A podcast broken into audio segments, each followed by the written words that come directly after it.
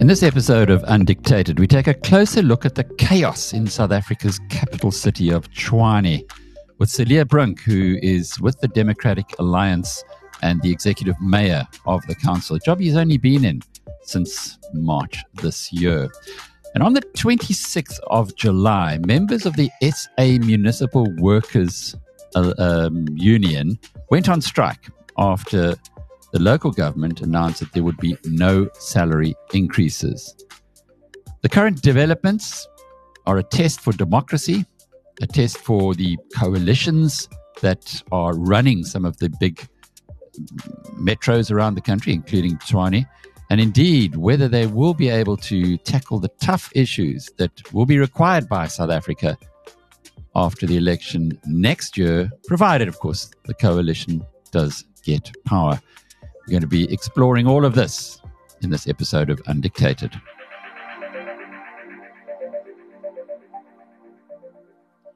Cilliers, you've been a member of parliament. You've served on parliamentary portfolio committees. Uh, that's usually um, a pathway into bigger things in central government. And yet you decided to come back to Tshwane and uh, take on the hottest potato around right now. We'll get into the details in a moment, but just from your own perspective, what motivated that? So, Alec, it's really important that we as a coalition and my party, the DA, keeps our original promise that we made to the people of the country, and that is if you vote for change, then you'll see change. Uh, unfortunately, there have been a number of disappointments because, as I have explained, uh, our coalition in the last term did not have a majority to overturn uh, all of these major mistakes that had been made to make the personnel changes, to make the policy changes.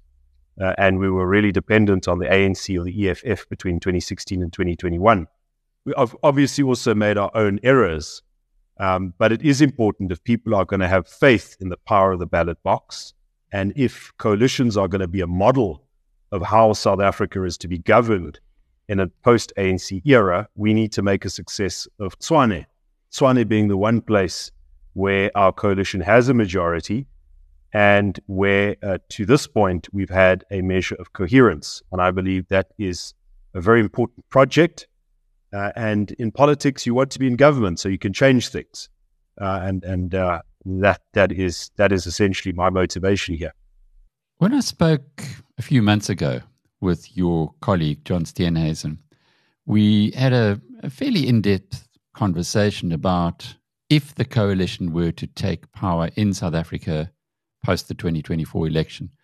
And he explained that it, there were going to be a lot of tough decisions taken then. And it's almost like you are hitting those head on in Tshwane today because there's been cadre deployment, there's been massive salary increases. Treasury has told us all about that. It's all in the budget papers. And you've decided that so far and no further. And maybe you can just kind of unpack that for us because the counter argument is but hang on, you guys have made a deal, or the the metro has made a deal with the workers that it will be increasing salaries. And from your perspective, though, you said it's just unaffordable. Just Unpack that for us. Most of local government in South Africa is in the midst of a liquidity crisis, uh, running out of cash, uh, essentially. Uh, you know, 10 years ago, we were able as municipalities to sell uh, the electricity that we purchased from Eskom, make a small a surplus on that sale, maintain the electricity network, and then still have something left to cross subsidize other services. Today, many municipalities, if not most, sell electricity at a loss because of the price increases uh, afforded by NERSA to Eskom and denied to municipalities in what uh, NERSA has approved, but also because of stage five and six load shedding, which makes the energy business very, very difficult to operate. Municipalities are a victim of a macro environment. And of course, there have been mistakes all over. Salary increases that you've referred to.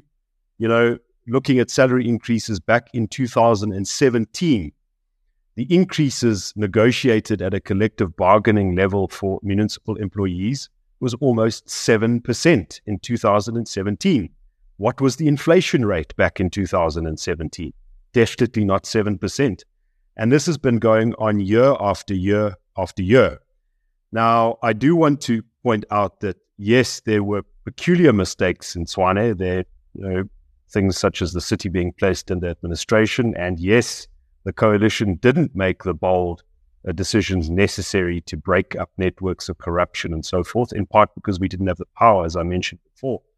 But many of these things are common to local government, and what Tshwane has decided, what our council has decided, is to take a number of measures to get out of financial distress.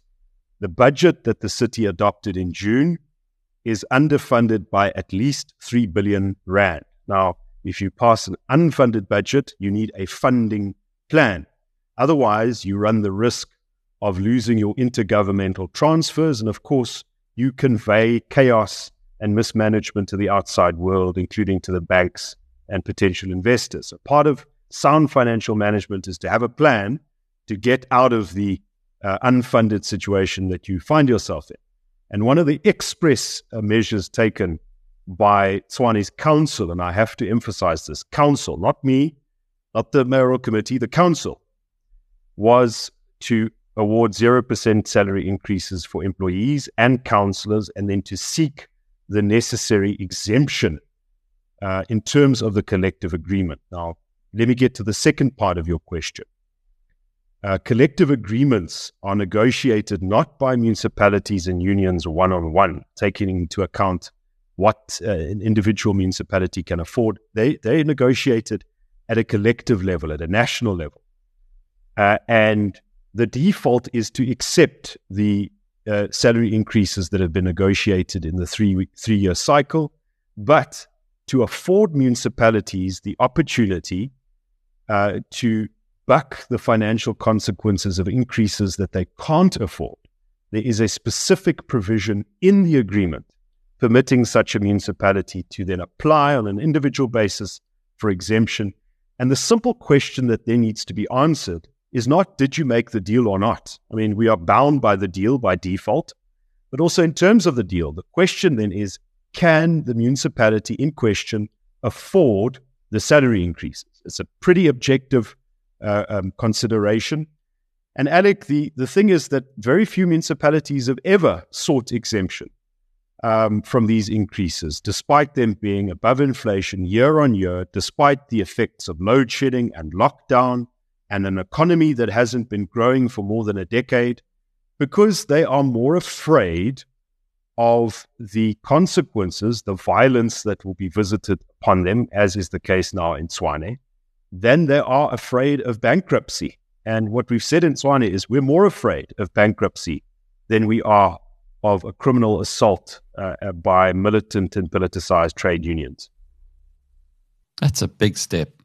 If you consider what's happened to South Africa in the last three decades, where trade unions have called for something and the other side of the fence has buckled, especially in the public sector. And despite much evidence that shows that this is an unsustainable way to go forward. The country's running out of money, as we know, and we will hear even more on the 1st of November in the mini budget.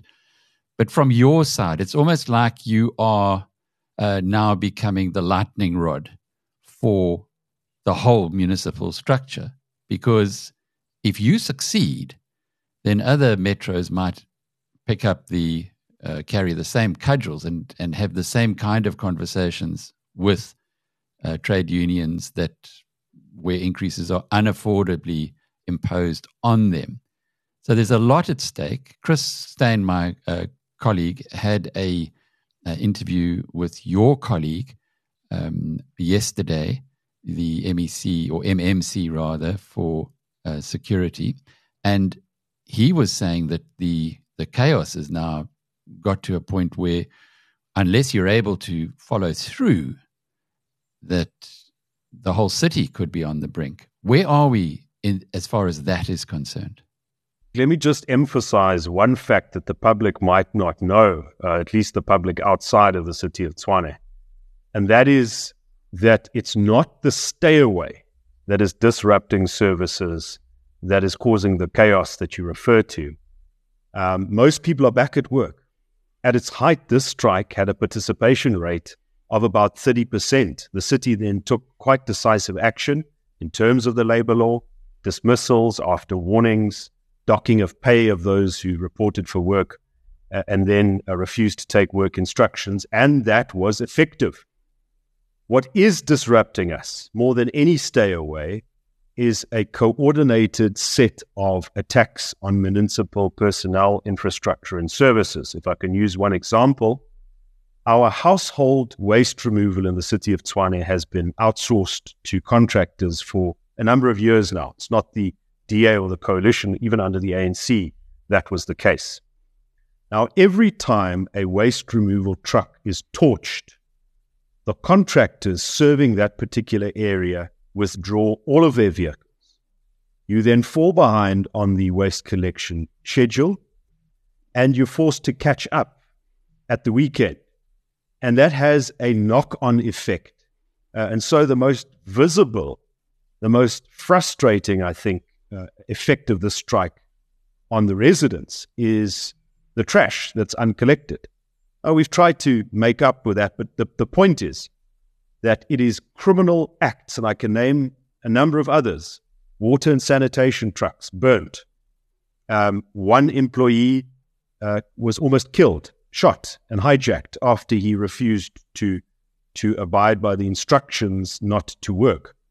And so you have a demand that work teams now have to be accompanied by Tshwane Metro Police, by private security, and that uh, depletes our resources as well. So let's just be clear about this. This is not uh, a point where a lawful strike, a legitimate labor action has now brought the city of Tshwane to its knees. Uh, we're not on our knees. It is more of criminal activity, in fact, organized crime directed at the city uh, and calculated to bring us to the negotiating table, regardless of what the bargaining council or the labor court or the collective agreement says, which is why uh, this strike is only going to be broken, or at least, let me say, this criminal assault on the city is only going to be thwarted with effective law enforcement.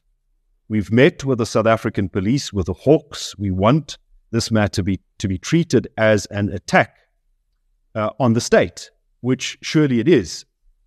Uh, and uh, if we continue to pretend that this is simply a labor dispute, then this thing can go on indefinitely, even if the city wins in the labor court. Um, this could, this will go on, uh, and and we have to really treat it as a matter of law and order. That's really powerful stuff. What's the implications for the country as a whole? Am I exaggerating when I say that perhaps you're the lightning rod for other municipalities, and indeed what could happen to South Africa post 2024? Yeah, Alec, absolutely right. I think it's a fair comment. Um, you know, if if we want to save this country, if we want to not make the same mistakes as the dominant party that has been governing South Africa for the past 30 years, then we are going to, as a matter of necessity, um, have to make bold decisions and then have the courage to carry them through. And if coalition governments set up as an alternative to the ANC um, are then held back, divided, uh, you know, stopped from making those reforms, then it's got real implications for our democracy because the message then is, you know, this country can't be governed in any way better than the ANC has been governing it. Uh, and I think that is the profound implications for South Africa. And we can look beyond municipal uh, uh, government politics. If you look at what is edging South Africa towards a fiscal cliff, it is to a large extent the public sector wage bill. Uh, that culture and the tradition of giving increases year upon year upon year. Of course, there are other factors, but the issue of public sector wages involves some pretty powerful political interest groups, politicized trade unions, and unless you can face them down in order to implement a democratic mandate, we won't be able to improve governance in South Africa. And it's important to note that this country, just like local government, we're not on a steady path, you know, where if things just stay the same, we should be okay. We are on a downward track. And to, to put us on an upward track, that's where you're going to need the tough decisions and the courage to carry them through. But there is a concern here when Action SA, your coalition partner, appears to be A, criticizing what you're doing, and B, almost playing politics, negotiating with the strikers. What's your take on that, and, and why are they doing that? Was it something that you had discussed? To give you an idea, the budget that I referred to previously, the funding plan, and the express authorization of the city administration to seek exemption from salary increases, all that stuff was supported by Action SA in June of this year. Prior to that support, we had extensive negotiations with each of the coalition partners and even some of the opposition parties. Uh, so, by the way, the ANC also supported that budget, that funding plan, and the exemption application. So, we had extensive negotiations. I still have the handwritten notes of four hours of engagement that I had with Action SA in this very uh, mayoral office where I am at the moment. And uh, unfortunately, with difficult decisions, sometimes the test is not in making those decisions, but in carrying them out. Um, I think that this is a test for our coalition, and I hope we will hold it together. Because if it's this easy for uh, interest groups such as public sector trade unions to to wedge a divide in our coalition at municipal level, if we can't even sail stormy municipal waters with our ship, then heaven's sakes, what what chance do we do we stand of making any difference in national government? I think that perhaps um, you know, like any political party, the members of, of this coalition also have to distinguish themselves. They have to show this is the difference we make. And and maybe um, it is that Action SA thinks that that you know coming in at this level and saying uh, negotiate and let's reconsider that maybe that will give them a distinctive role. But I think that that is a miscalculation because the biggest thing for us now is to to fix the finances of the city. Uh, and and Action SA knows that, and I hope that through our engagements, we will be able uh, to, to hold the, the coalition uh, together. But of course, Alec, there's also a point that you reach that, you know, you've got to stick to principle, even if it means that the, that the coalition won't hold. That's a impossibility that Johannesburg has shown is almost too ghastly to contemplate. So I guess your ratepayers are going to be hoping that everybody can stay together, that at least you can continue on the path that you're on. But I, I guess, broader terms, if I understand correctly, for context of what you've told us, this is not a strike by the majority of workers who work for the municipality. It's 30% of them. The union itself is not formally or publicly supporting the strike because it is an illegal strike. It's not a it's not a strike that that has gone through the, the normal labor processes.